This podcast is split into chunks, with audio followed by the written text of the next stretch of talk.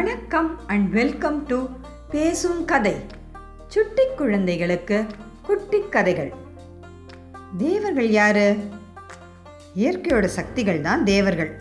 அதாவது சூரியன் சந்திரன் அக்னி வாயு வருணன் எல்லாரும் தான் தேவர்கள்.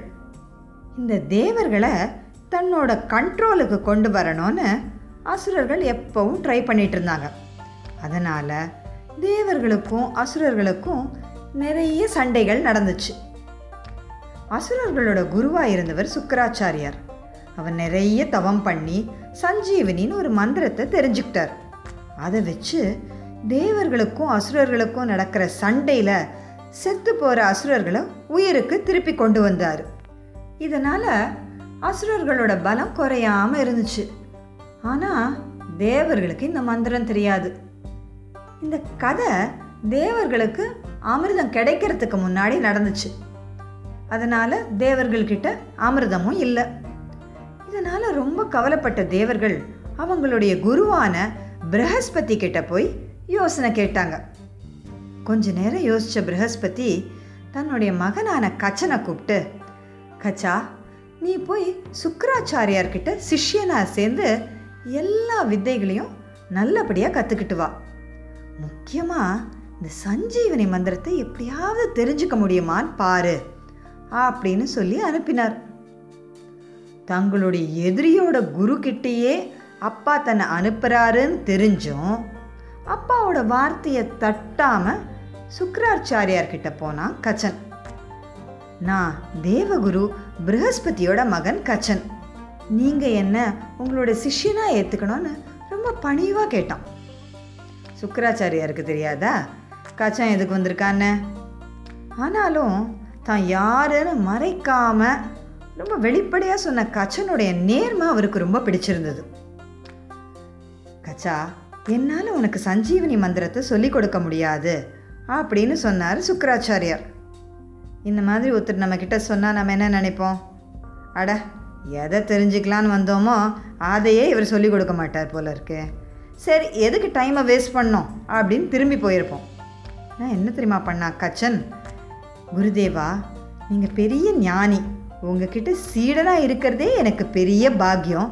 நீங்கள் எனக்கு என்ன சொல்லித்தரணும்னு நினைக்கிறீங்களோ அதை மட்டும் சொல்லித்தாங்க நான் வேறு எதையுமே கேட்க மாட்டேன் அப்படின்னு ரொம்ப அடக்கமாக சொன்னான். இப்படிப்பட்ட நல்ல சீடன் கிடைச்சா எந்த குரு தான் வேணான்னு சொல்லுவார்? கச்சனை சுக்கராச்சாரியார் தன்னுடைய சீடனா ஏற்றுக்கிட்டார் இது தெரிஞ்சுக்கிட்ட அசுரர்கள் சுக்கராச்சாரியார் கிட்ட போய் குருதேவா தேவர்கள் உங்களை ஏமாத்தி சஞ்சீவனி மந்திரத்தை தெரிஞ்சுக்க தான் இந்த பையனை அனுப்பியிருக்காங்க. இவரை உடனே திருப்பி அனுப்பிடுங்க அப்படின்னு சொன்னாங்க. ஆனால் சுக்கராச்சாரியார் நான் போய் உங்களுடைய எதிரிகளான தேவர்களுக்கு அந்த மந்திரத்தை சொல்லி தருவேனா? கச்சனும் அந்த மந்திரத்தை பற்றி என்கிட்ட கேட்க மாட்டேன்னு சொல்லியிருக்கான். நீங்கள் கவலைப்படாமல் போங்க அப்படின்னு சொல்லி அனுப்பிட்டார். கச்சனும் ஒரு நல்ல சீடனாக சுக்கராச்சாரியார்கிட்ட நடந்துக்கிட்டான். அவனோட புத்திசாலித்தனம் அடக்கம் நல்ல குணங்கள் எல்லாத்தையும் பார்த்து சுக்கராச்சாரியாருக்கும் அவருடைய மகளான தேவயானிக்கும் கச்சனை ரொம்பவே பிடிச்சு போச்சு. ஆனால் அசுரர்களுக்கு இது கொஞ்சம் கூட பிடிக்கலை.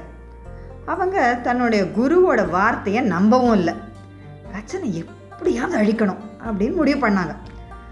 கச்சன் ஒரு தடவை தன்னுடைய குருவோட மாடுகளை மேய்க்க காட்டுக்கு தனியாக போனான். அட இதுதான் சமயம் அப்படின்னு சொல்லி அசுரர்கள் அவனை கொன்னுட்டாங்க. கச்சன் சாயந்தரம் திரும்பி வராத பார்த்த தேவயானி அழுதுகிட்டே அப்பா கிட்ட போய் சொன்னான். சுக்கராச்சாரியாருக்கு தன்னுடைய மகளை ரொம்ப பிடிக்கும். அவ அழறத அவரால் பார்க்க முடியல.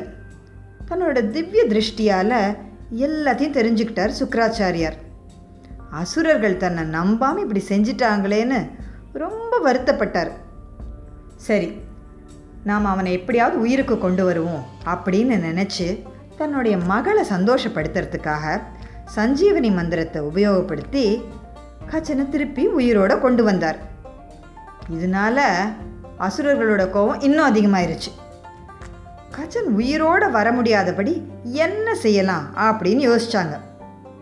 அடுத்த முறை கச்சனை கொன்று அவனை எரித்து அந்த சாம்பலை சுக்கராச்சாரியார் சாப்பிட்ற பொருளில் அவருக்கு தெரியாமல் கலந்து அவர் சாப்பிட கொடுத்துட்டாங்க. மறுபடியும் கச்சனை காணாமல் தேவயானி அழுதுகிட்டே அப்பா கிட்ட வந்து சொன்னான். தன்னோட திவ்ய திருஷ்டியில் பார்த்த சுக்கராச்சாரியார் அப்படியே ஷாக் ஆயிட்டார். கச்சன் இப்போ அவர் வயிற்றில் தான் இருக்கான். அசுரர்கள் தன்னை ஏமாத்திட்டாங்கன்னு சுக்கராச்சாரியருக்கு ரொம்ப கோபம் வந்தது. தன்னுடைய செல்ல மகள் தேவயானி வருத்தமாக இருக்கிறதையும் அவரால் பார்க்க முடியல.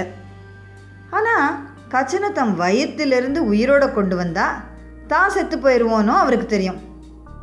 கொஞ்ச நேரம் யோசிச்சார். தன் வயிற்றில் இருந்த கச்சன் கிட்ட அசுரர்களோட முட்டாள்தனத்தினால நான் இப்போ உனக்கு சஞ்சீவனி மந்திரத்தை எப்படி உபயோகிக்கணும்னு சொல்லித்தரேன். அதுக்கப்புறம் நான் இந்த மந்திரத்தை யூஸ் பண்ணி உனக்கு உயிர் தருவேன். நீ என் வயிற்றுலேருந்து வெளியில் வந்த உடனே அதே மந்திரத்தால் எனக்கு உயிர் கொடு அப்படின்னு சொன்னார். அப்படியே கச்சனும் சுக்கராச்சாரியாரோட வயத்தை கிழிச்சுக்கிட்டு வெளியே வந்தான். அதே மந்திரத்தை சொல்லி அவருக்கும் உயிர் கொடுத்தான். அவனை பார்த்த சுக்கராச்சாரியார் கச்சா நீ எல்லா வித்தைகளையும் நல்லபடியாக தெரிஞ்சுக்கிட்ட இனி நீ தேவலோகம் போகலாம் ஆனால் நீ என்னோட பொண்ணான தேவயானியை கல்யாணம் பண்ணிக்கிற இஷ்டப்படுறியா அப்படின்னு கேட்டார்.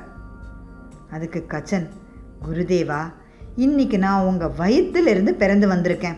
அதனால் நீங்கள் எனக்கு அப்பா மாதிரி ஆயிட்டீங்க. தேவயானி எனக்கு தங்க மாதிரி ஆயிட்டா. நான் அவளை எப்படி கல்யாணம் பண்ணிக்க முடியும்? அப்படின்னு கேட்டான். அவன் சொன்னதுலேயும் ஒரு நியாயம் இருந்தது. இதை புரிஞ்சுக்கிட்டார் சுக்கராச்சாரியார். அவனை தேவலோகத்துக்கு போக அனுமதி கொடுத்துட்டார்.